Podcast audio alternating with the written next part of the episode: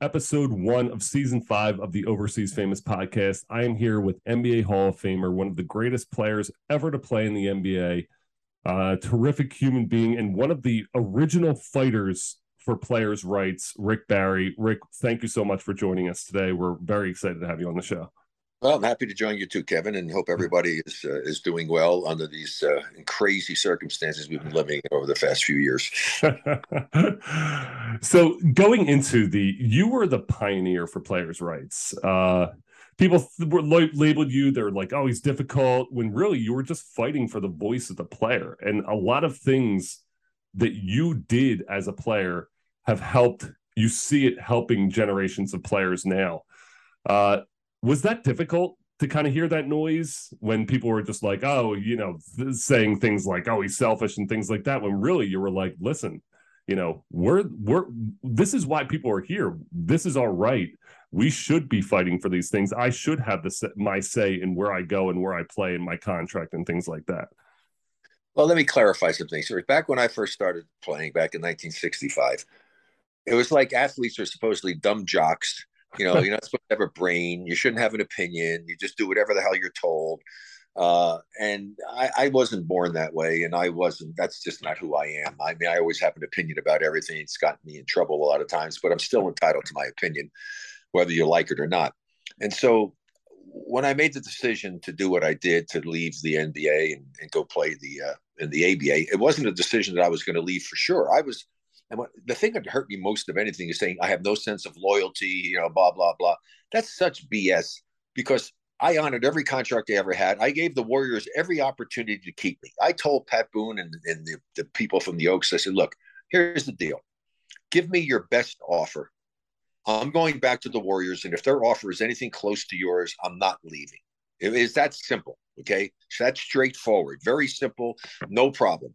For whatever the reason, the Warriors, I don't know why they did it.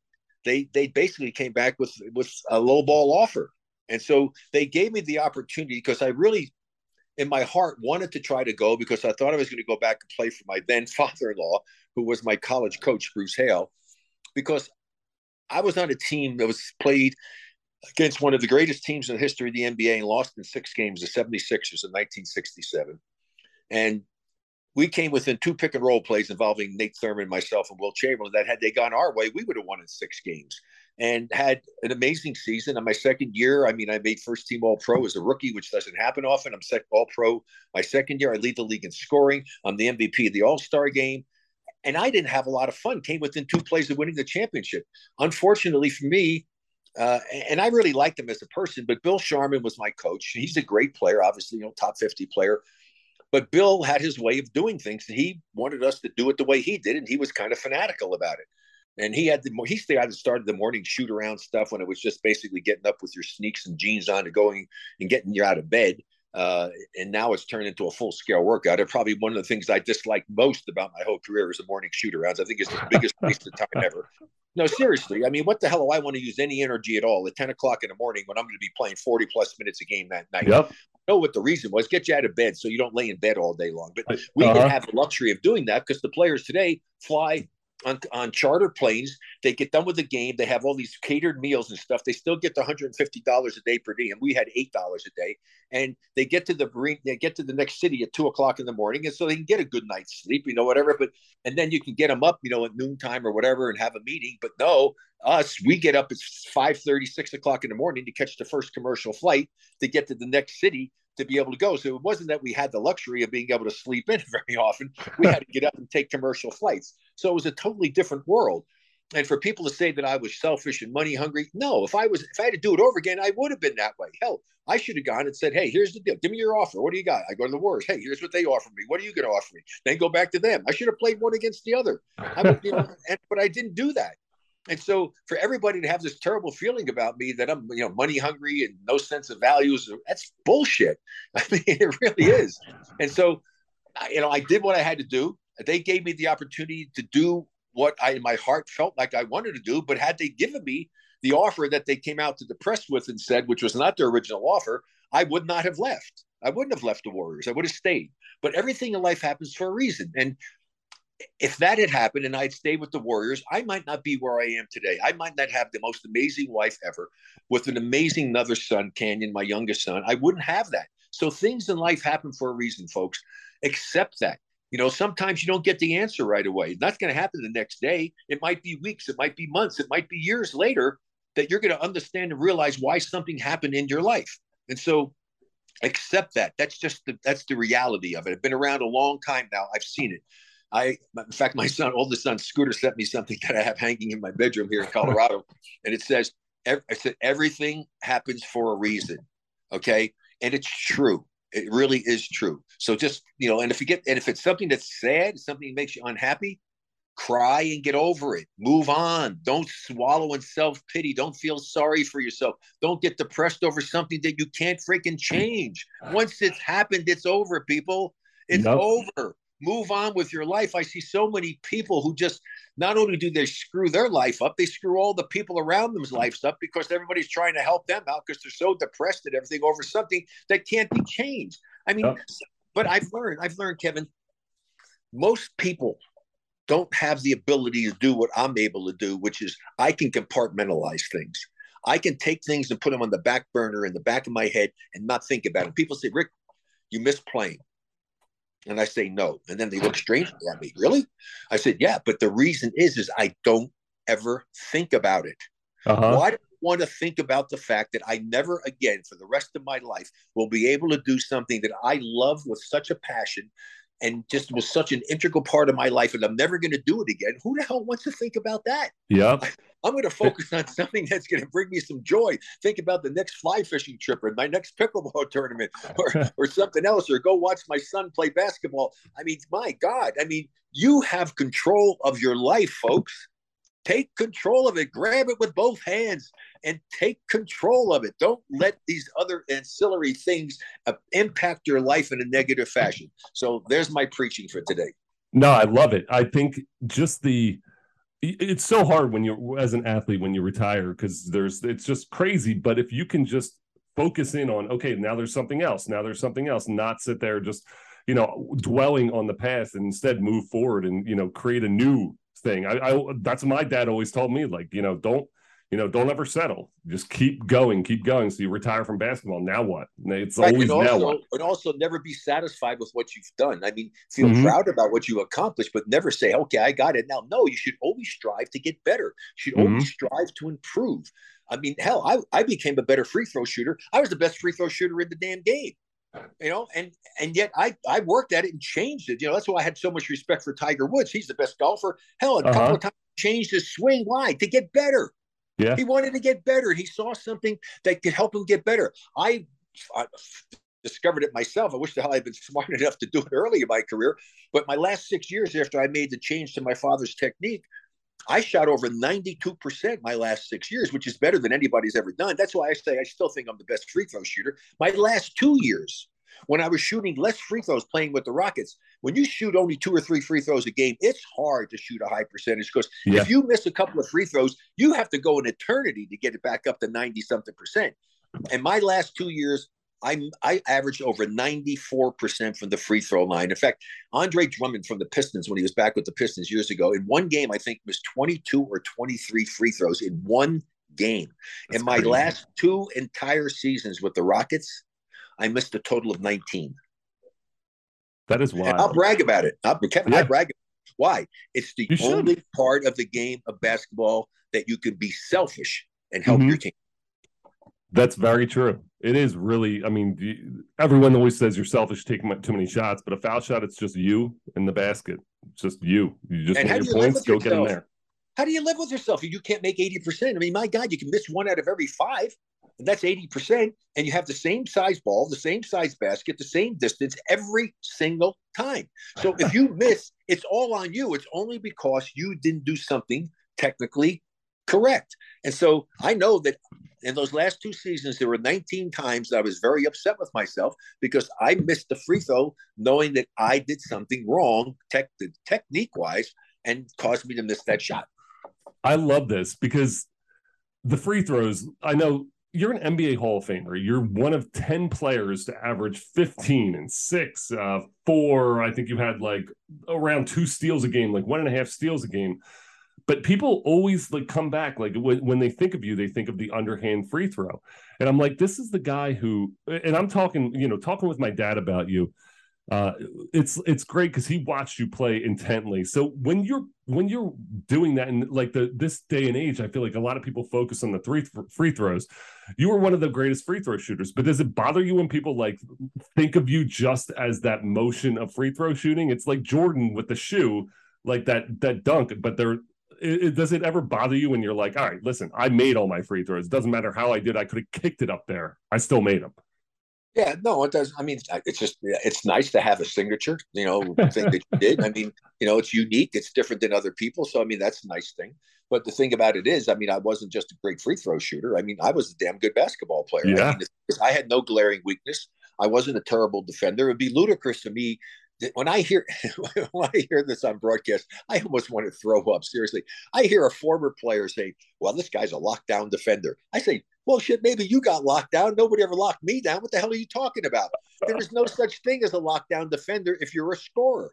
A yeah. scorer can never be locked down. You can make somebody work harder, but you can't lock me down. I have too many weapons. Uh-huh. I mean, I mean, I don't. I only need to get you make the slightest little lean, and I'm owning you. I mean, mm-hmm. it's it, it's so simple when you break it down, and so that's why I have a very difficult time listening to broadcasting uh, broadcasters and games a lot of times because I see things a lot differently, obviously, than I think a lot of these people do. And they're talking about stuff. I said, why the hell are you talking about that? Why didn't you talk about this? And you know, it's really interesting because I remember one time it happened to be Doris Burke. And uh, and I turned the sound was down, and I was watching the game with some people, and we were just having a talk. I said, "Look, I'm going to tell you, I'm going to keep the sound off, and just just watch." Okay, the, the play all got it got done and everything, and I stopped it and I and I rewound it and I said, okay, I'm going to tell you something right now. I will bet you anything you want to bet right now that what's going to happen here is that it's going to be talked about. This is what's going to be talked about, and I'm going to tell you what is not going to be talked about, but what should have been talked about because it really was the essence of the play. And so the play came out. First of all, the defender made a bad play. The person went to the basket and drove and they talked about, well, what a remarkable pass it's going to be. So they're going to talk about what a great shot. Oh, what a great defensive effort, blah, blah. What they didn't talk about to me was they didn't talk about the fact that the person should have passed the damn ball because they had a teammate wide open baseline. And so I put it back on, and sure enough, it's exactly what happened. Talked about all of that, never said one word about the fact that they missed a wide open opportunity to pass to a teammate, which should have been an easy basket. And I said, this is the problem with basketball and people who are broadcasting the games, is they don't really understand the game and they don't see the game as well as they should, and they don't make it really educational for the listener when I did broadcasting stuff, when I, I did play by play, which I really enjoyed, but because I could actually do things and step over the line of broadcaster, right, play by play, color analyst. In fact, Tony Verna, a great one of the great uh, directors and who started with the slow motion replays and stuff, told me, said, Rick, you have the ability to do something that not no most people can't do. You can do play by play, but you can also be an analyst because of your experience and what you've done, and you should do that when you do it. And so I did when I did it, but I didn't get to do it very often. And so that was the kind of stuff that I tried to look at. And here's the deal: you have to be walk a fine line. I think some guys, I'm not going to start mentioning names, that I think are too technical because mm-hmm. the majority of viewers are not super knowledgeable of the game. So if you're going to talk really technical about it, that happens in football a lot. I mean, I understand some football. Some of these guys are talking about this and you know the cover two and the three and whatever. You know, most people, what the hell is he talking about? I mean, unless you're an aficionado and you really study the game, you don't understand what the hell all those things are. You have to explain it in a way that the intelligent, educated person is going to enjoy it, right? Mm-hmm. Can't be so technical that the other person is saying just what I said. What the hell is he talking about? You can't. so you and you can't be so basic that you insult the intelligence of the guy who knows the game. So yeah. it really is a fine line that has to be walked when you're doing that. And I, I have to say, most guys don't do it real well. Well, it, I feel like what every good announcer that I've ever heard is just saying exactly what you were just saying, which is like you're telling it like it is. Like you, you're not sugarcoating it. You're not saying, uh, you know, it, it's more real. And I like real as a real as a basketball player, as a fan. You know, I follow the Phillies and I like the announcers because they're real. Like you can tell when they're sad, you can tell when they're mad. That's great. Like that's I want my announcer to be real and not have this.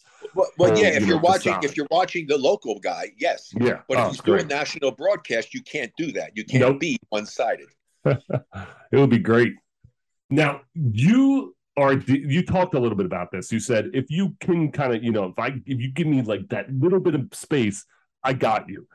You were a great defender. You were a great defender. How would you have defended yourself? I was a great team. I was a great team defender. Individually, individually, I would study a guy, and I would. I, here's the deal: most players have a weakness, some weakness. Okay, yes. that's what I always try to do to not have a weakness. That's why I think I was a, a, great scorer because I didn't have a. I could go left, I could go right, I could shoot the ball. So you had to play me honestly, and if you play me honestly, I'm going to own you. Okay, because all I'm going to do is get you to make the slightest little move. And like people say, I don't have. I, I'm not trying to get by my guy. If I get by him, that's great. I just need to get you. I need a half a step. If I get you on my shoulder, I own you.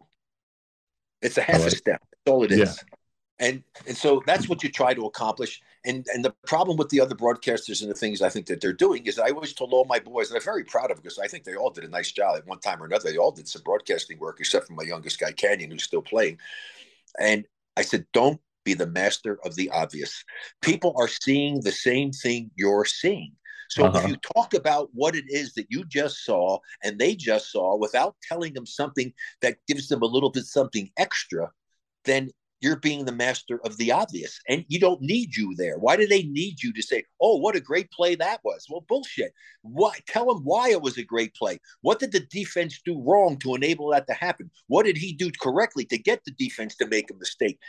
Talk about something that they didn't really see so that it becomes educational for them and more entertaining no, I agree. I, I watch football and I watch a guy like Troy Aikman or Tony Romo. I know they're both Cowboys guys, and I'm an Eagles fan, but they they give you insight. I didn't play football, so when they give you insight of things that I would have no, no idea about, that's where I actually enjoy the game a lot more. When I see that, I'm like, oh, that makes sense. I'm learning the game as we're going, and that's great. So if you had to defend yourself, you talked about, you know, that you were very tough to defend. How would you defend you if make you had to defend? Make me, make me beat you from the outside. Okay. You don't you don't want somebody getting to the basket creating opportunities because if I if you let me get by you, I create so many opportunities. We can wind up getting easy shots. The big man has to come. I I'm a good you know I see that I'm going to get the ball. Maybe we get a dunk from the big man because I pass to him.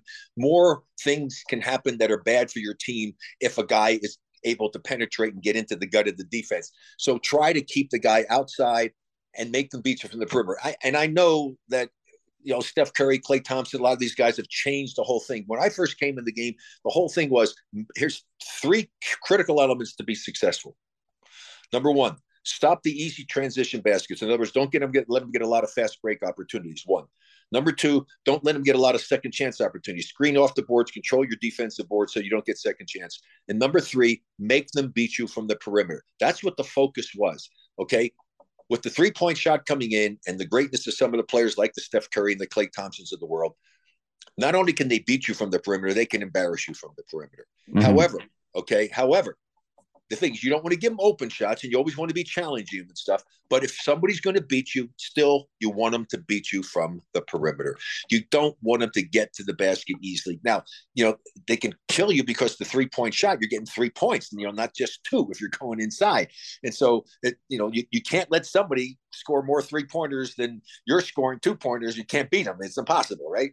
So that's the that's the key thing. And so what you do when you study a player is find out. Like you know, if I was to guard LeBron James when he first came into the league, I made a big deal. This shot, he was horrible shooter, terrible form, and uh, got much better, but was not a great shooter from the outside. Still isn't a great shooter. I mean, he's never shot eighty percent from the free throw line, but he's gotten much much better. Okay, but when he first came in, hey, you overplay him, force him out, and as soon as you do that, you back off him. Say, hey, you're not getting by me. If you want to beat me, you can shoot the ball all day. I'm giving you the outside shot. Yeah, why not? I mean, that's what that's what guys are doing with Ben Simmons, and you know, until he proves that he can make that outside shot, it stifles him. He even though he's so strong and big to get into the lane, it stifles him. In, in the playoff time, that's when we all saw it. When yeah. he well, had he to shoot an open throws. And then the problem is he can't shoot. If he just was, even if he was just a good free throw shooter and not a good outside shooter, he still would be a great advantage because then what you do is you post him up and you get him inside. Because if he can make his free throws, he's still a very positive aspect for you. He's going to score some points. He's going to get some three point plays. If he gets fouled, he's going to make a high percentage of his free throws. But he doesn't even want to get inside because he doesn't want to get fouled because he doesn't want to go to the free throw line. So it's a real major problem for him. I mean, all the talent and skill and, and, and, ability that he has is all negated because of the fact that he's not a great shooter. And this somebody should be with him, working on him all the time. I mean, he'd probably be a good candidate for the underhanded free throw because there's no doubt he could be a better free throw shooter if he decided he wanted to try that. But guys are reluctant to do it. Why? I don't know. Who the hell cares what you look like? Right? Who cares? Yeah. I mean, if you can stand there with your eyes closed, throwing the two hands over your head, you can make 80% or more, then by God, that's the way you should do it. How would you, if you were sitting with Ben Simmons, how would you fix it? Is that what you would suggest? I would, I would tell know, him, I would, I would try to get him to, to, to uh, well, I will have to work in two ways because he doesn't shoot well from the outside. So I, I'd, I'd go over his form, get his form to the point where he's doing it fundamentally sound, and hopefully that would work and then it would work for him to then practice it at the free throw line doing it to see if he could get to be if he can get to be 80% overhand doing it then he doesn't have to worry about making the change to underhanded but it's also the same way you can be shooting the ball from the outside. So you know a lot of people always say well why should you shoot different at the free throw line? Because you're shooting outside you should shoot it the same way. Well yeah but if you can't make 80% or more doing it at the free throw line the way you're shooting from the outside well then you should make a change.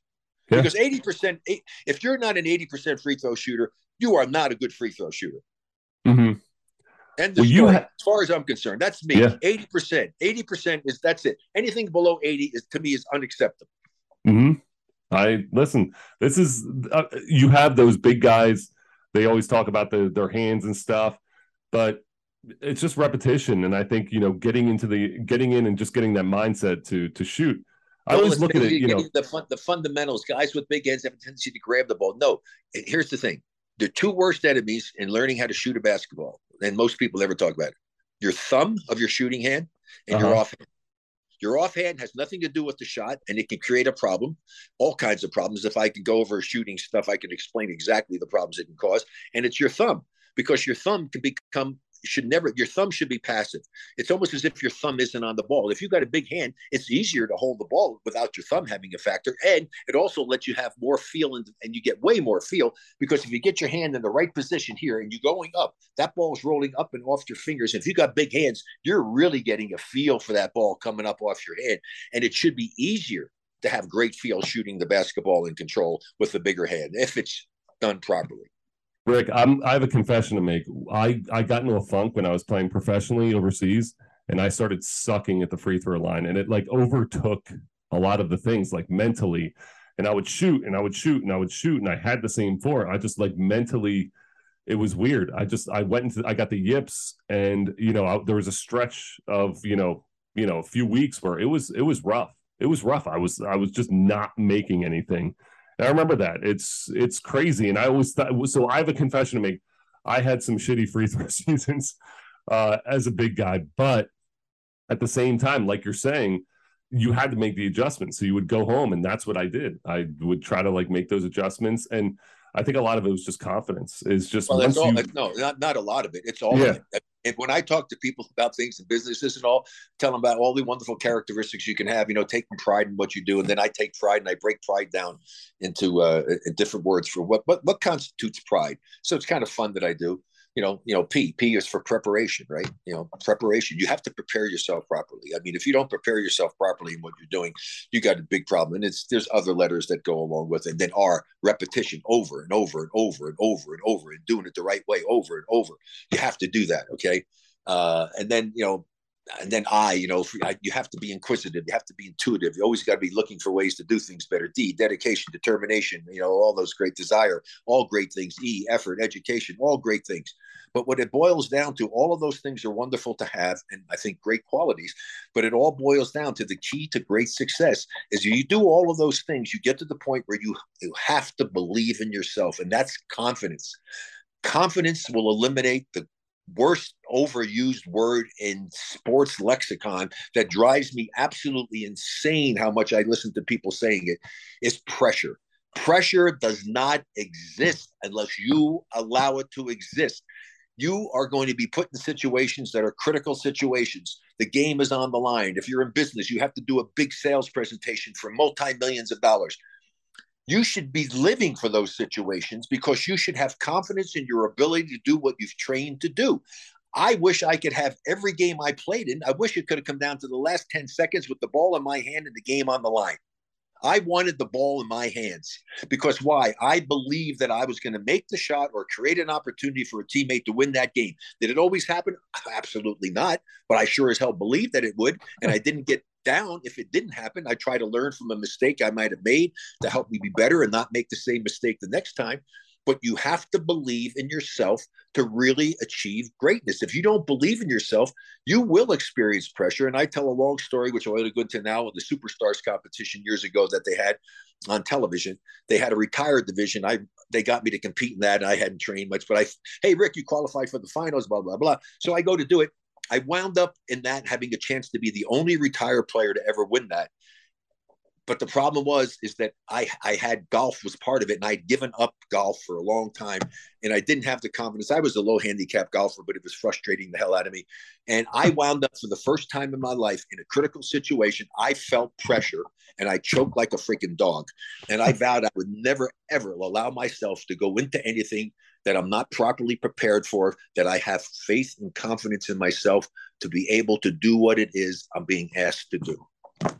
You Utah, that's a great story. I mean, Goff, I'm the same way. I feel like if anything, if you if you have that confidence and keep going, it gets easier. I feel like golf is something I just do for fun. And you know, if there's ever pressure, guys are just like, here, let's put a few bucks in this hole. I'm like, no, like I'm terrible. Like I I'm not good enough and I'm not confident enough in my golf game to, you know, throw money around. Well, golf but has you, never been fun. It's not golf is no. too hard to be fun. It's yeah. I mean, it's the golf. Remember, golf is a four letter word.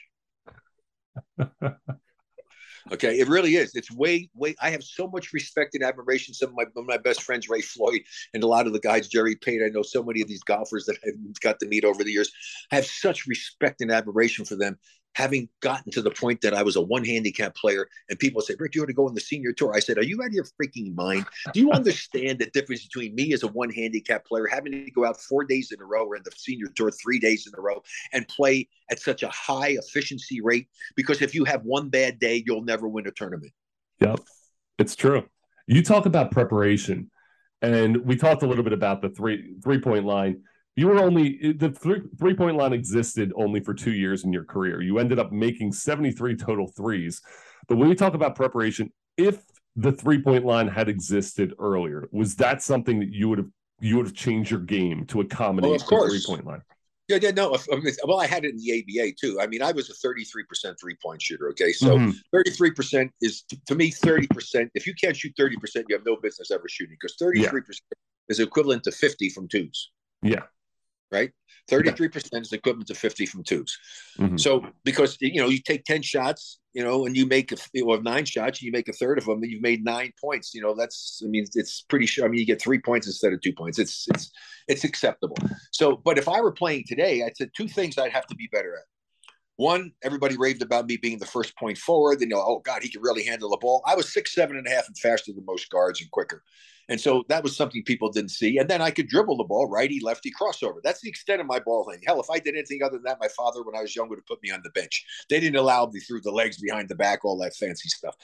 And so if I was playing today, I would have to be a better ball handler. That's easy. All I would do is go into the gym and spend hours and hours and days and weeks and whatever practicing dribbling, one ball drills, two ball drills, and I'd become a way better ball handler. Very easy to do just by putting the time and the effort in because I had the other thing. I had the feel. I could see the court. I could see people open. I had that feel for the game. That's the one area I'd have to get a little better at. And the other area for me would be I would not be satisfied being a 33% field three point shooter. Mm-hmm. My my goal would be 40% or better. Yeah. And that's really good shoot. That's really exceptional shooting. Yeah. Well, you were fundamentally so sound. You just talked about it kind of swinging into the European game. You're watching these younger European guys come over. You know, they they're they're the skill level that they have. They're being taught uh, a lot of that. You know, a lot of skill is being taught overseas, and then they come into the basketball, Kevin. Because yeah. they're looking at all the videos and all the stuff about all the fundamentals of the game, which is so overlooked here because you got the AAU bullshit that goes on that so many of these AAU teams don't really teach kids. They just get the athletes, hey, go out there, run faster, jump higher, go out, just go out, score them, and don't teach them the game and put the fundamentals down that need to be done. And I'm not saying all of them are that way, but too many of them are. And they play way too many games and they're breaking people down. So that's what happens is the European why they're making an impact is because of the fact that they are learning the game fundamentally. So they have a good foundational base to build on, and now they're getting the better athletes to come in and play. And if you're a really good athlete and you have an understanding of how to play the game the right way, you can't help but be successful because you're going to have an edge over the other guy who isn't as good athletic. I mean, that's when you have that. It's I think there's just so much of a gap now, and we talk about AAU and things like that, and it's it's it's just the system is is not based on developing your skills; it's based on just showcases. I mean, is there something to be said with uh, just playing versus being alone in a gym? Like just going and I mean, I feel like a lot of guys are just playing, and I always said like you know you play your, your way into certain things but guys are almost playing more than they're developing. They're just playing. They're not working on their game on their own, working on individual play, things. You can, There's you can play. You shouldn't be out there playing until you're fundamentally sound, because all you're going to do is develop a lot of bad habits. And the easiest thing in the world to do in life is to develop a bad habit. The most difficult thing is to break the bad habit. And so that's the difference. And and I say because you, but you have to eventually play. I mean, sitting on the bench and watching, you can only learn so much. You still have to get out there and do it. Okay, but you still want to be fundamentally sound. That's why when parents ask you, "What can I do with my kid?" I said, get them someplace that they're going to teach him the fundamentals of the game and really work on the fundamentals. And then when he's got it and he think, you know, he's doing really well with it, then find somebody who's even better at teaching the fundamentals and, work on the fundamentals some more. Because the bigger the base, the taller the building. You can't build a skyscraper on a small foundation; it will topple over. So that's the thing that I got. My father was a strict fundamentalist. I had fundamentals drilled into me. If I didn't have ball man relationship or other things, hell, I was coming out of the game and sitting on the bench. You know, do it fundamentally sound. And then if you're blessed with some God given talent and abilities and you put your effort forth in that, you can continually get better and you'll have a chance to maximize your potential. There are guys playing in the NBA today who are there on sheer incredible athleticism yeah. who will never be as good as they should be because they don't know how to utilize that incredible gift that they have to its fullest because they are fundamentally unsound. Yeah. And going into, I mean, we, we talked a little bit about fundamentals. Uh, when you look at kind of the the egos that players have these days, do you think that kind of goes into you're you're talking about improving your individual skills? You're even talking about you know why guys are so concerned with not just shooting. You know, if they're shooting underhand, it doesn't matter. Do you think ego plays a big part in like the modern day NBA, where guys obviously, are like almost obviously. reluctant to work? Yeah, obviously, you know, obviously ego has a lot to do with it. And I always tell people when I talk to a team, when I did do coaching and stuff, I say, guys, if we're going to be, if we're going to be successful here as a team, it's only going to happen if every one of you takes your ego and puts it in the freaking closet for the next seven, eight months, because it is no longer about you. You are now a part of this team, and is what can we do collectively as a team to be successful. And sometimes that's going to require you to perhaps have to sacrifice a little bit. And if that's what it takes, then by God, that's what you should do. Now, conversely, with that, coaches also have to understand that they should not be so set in their ways that they're going to force you to play the system they want to employ. A smart coach will put in a system that utilizes the skills, talents, and ability of his players and mm-hmm. so often that doesn't happen. Why do you think guys get traded, go someplace to become all star players? It wasn't like he all of a sudden learned how to play. No, he went to go someplace where the coach actually let him do the things he was capable of doing instead of sticking him in the system. It's like taking a freaking thoroughbred racehorse and making him pull a plow. I, it's it, I couldn't agree more. That is one of my biggest pet peeves with all sports. I mean, you you you and even like the G like if you're a GM and then you're a coach, like shouldn't you be on the same page where you're like you're we're bringing this guy in and be like, okay, well this is what he he's good at, so let's work on what this is, as opposed to bringing him in and being like, okay, he's gonna fit the mold of me. No, you have to fit the mold of the player. Like the player's here to help you. You got to be able to adjust your coaching to help benefit him, which is in turn going to help benefit the team. Well, that's you know that you know without question. I mean, hell, I actually have one year that I played that the coach didn't let me run the pick and roll play. I said, "You're joking, right?" I said, "My God, I said I make a living off the pick and roll play. How the hell can we not be running the pick and roll play?" I mean, it's like, and so it's amazing. It really is amazing. I mean, I, I think in all sports, I think coaches a lot of times get way too much credit, but I also think probably even more so they get way too much blame because yeah. as a coach you're forced to coach the talent that's given to you by the general manager. I, I don't know why teams don't allow their coaches to pick their players because then if the team isn't doing well, you have a justification for letting the coach go because they're not successful and these are the players you wanted and you're not getting the job done. And so then you can fire them. So meanwhile, the general manager gives the guy a whole bunch of chicken and then you say make chicken salad out of it. I mean, you know, that's not fair. It really isn't. I've had to go through that. I've experienced what that's like. Man, if you don't get to pick your own players, yeah, you're at the mer- you're at the mercy of the general manager, and then you have to be a miracle worker. Seriously, I mean, or be lucky enough to have a general manager who did a hell of a job picking the right players, and then the coach does a good job of utilizing them effectively, and then that works pretty well. But if the general manager, whoever's picking the talent, doesn't get the right talent, you're not winning. I'm sorry. I don't care how great a coach you are. The only way you could win if you had lousy players is bring God down and let him pull a miracle.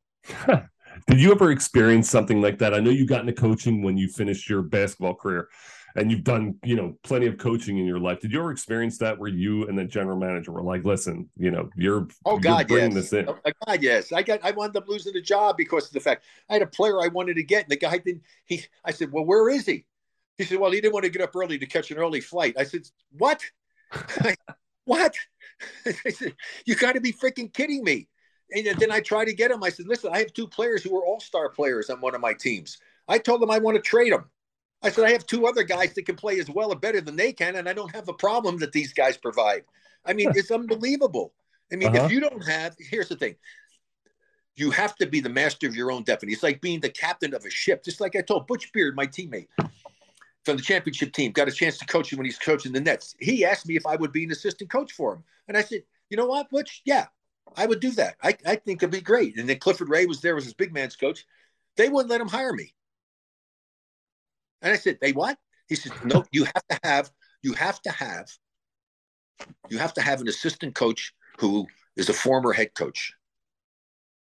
Okay. and I said, Butch, you understand what they're saying? They're saying the moment things don't go well for you, who's taking your job? Uh huh. I said, you need to be the captain of your own ship. Have your own crew who's going to be there to back you up. And, yeah. and so, yeah, that's the kind of stuff that happens all the time. It's just so ridiculous. Give the coach the authority to pick his players, pick his assistants, and then it's on him.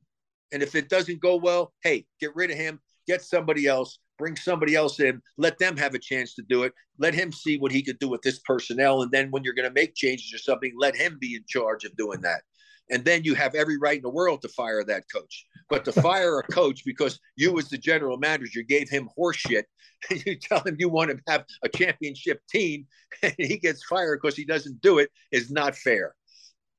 You talk a lot about your dad. You gave your dad a lot of credit for being your early coach, for teaching you a lot of these things. In fact, the origin story of why you shot your free throws underhand was based on your dad. Can you get into the, that origin story of, you know, how you ended up shooting that style? Well, my father was a semi-pro player and coach, a very successful mm-hmm. and good player. And back in those days, nobody shot one-handed when he was playing. I mean, that that came later on. The guy named Hank Luisetti, I think, was the first one-handed shooter from playing out. I think it was at Stanford, and then then they got into the jump shot. But it was two hand set shots and two hands underhand. And he just he said, "Son, I think you could do better. You could shoot a higher percentage if you switch to underhanded." I say, "Dad, I can't be doing that. It's girls shoot that way." I said, "He said, he said, son, if you can shoot a higher percentage, you should give it a try." Because it's not about how you do it; it's about the results that all that matter. And he was relentless about it, and thank God he was, because I really didn't want to do it. And so finally, one summer, I just said, "Hey, okay, Dad, I'll tell you what. Here's the deal uh, here's the deal. I will, uh, me tell this guy. I said, here's the deal. I'll try it. Let's do it. I did it to get him off my back. It was either for my junior or senior year in, in high school.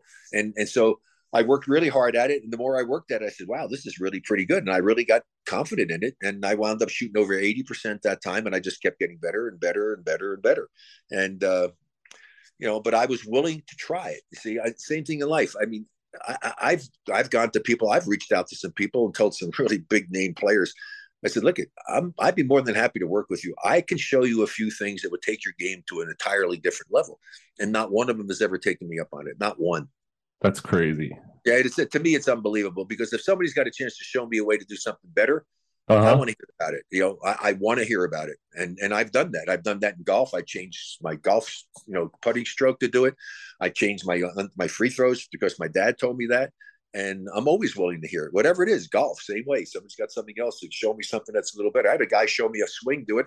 I learned how to do the swing, and I wound up winning a world long driving championship because I was willing to try something. so anyway, but I'm gonna I'm gonna have to run. Uh, yeah, great talking to you. I think I've yeah. time. Of uh, course. You know, if I if I had to do it over again, people always ask me if I had to do it over again, if I could be where I am today, have the most amazing wife I have, still have my son, the friends that I have, be where I am at this stage of my life, I probably would never have left the NBA. I would have stayed in the NBA. I think that that really caused a lot of problems as far as my reputation in the game and, and my stature in the game because I gave up one of the best years of my my life. I mean, I just got done, you know, second team, you know, second year in a row, first team All Pro, as I said, All Star MVP, led the league in scoring, came almost close to winning a championship. We had a hell of a team, and and I I played for the KYA Radio Wonders the next year. it's well, you the my favorite thing about you have four boys, all of which played pro basketball. Five, Five, sorry, all of which played pro basketball, which is like think about the Mannings you know, like uh, there's nobody, there's nothing in any sport comparable to what's happened no. there. I was hoping I'd have one. It's ridiculous. Like, you know, five with college scholarships, all five to play professionally. All five really realistically should have been NBA players. My son Scooter was the last cut by the Celtics. Bird and McHale said, Rick, your son should have made our team, but they only had 12 man rosters and they had 13 no cut contracts. So he played overseas till he was 40. My son Canyon should have gotten an opportunity to do it, but he never was. Why? I have no idea uh, because I know that you know when he he he was certainly as good or better than a whole lot of guys that were getting paid a lot of money on teams that had major flaws in their game, and he's he's mm-hmm. a hell of a player and so freaking smart, knows the game so well, and you know, forty inch vertical, athletic, forty percent three point shooter. I mean, really knows the game. But uh, it is what it is. I'm just grateful that uh, I have the family I have, and that all of my children have done well for themselves, and um, just really truly blessed. So, anyway, it's a pleasure talking to you. Uh, pleasure, Rick. I really appreciate you copping on. This has been a lot of fun, and I really appreciate it. Thank you so much for your time. All right. God bless you and your, your listeners. Thank you so much. Bye, Rick. See you.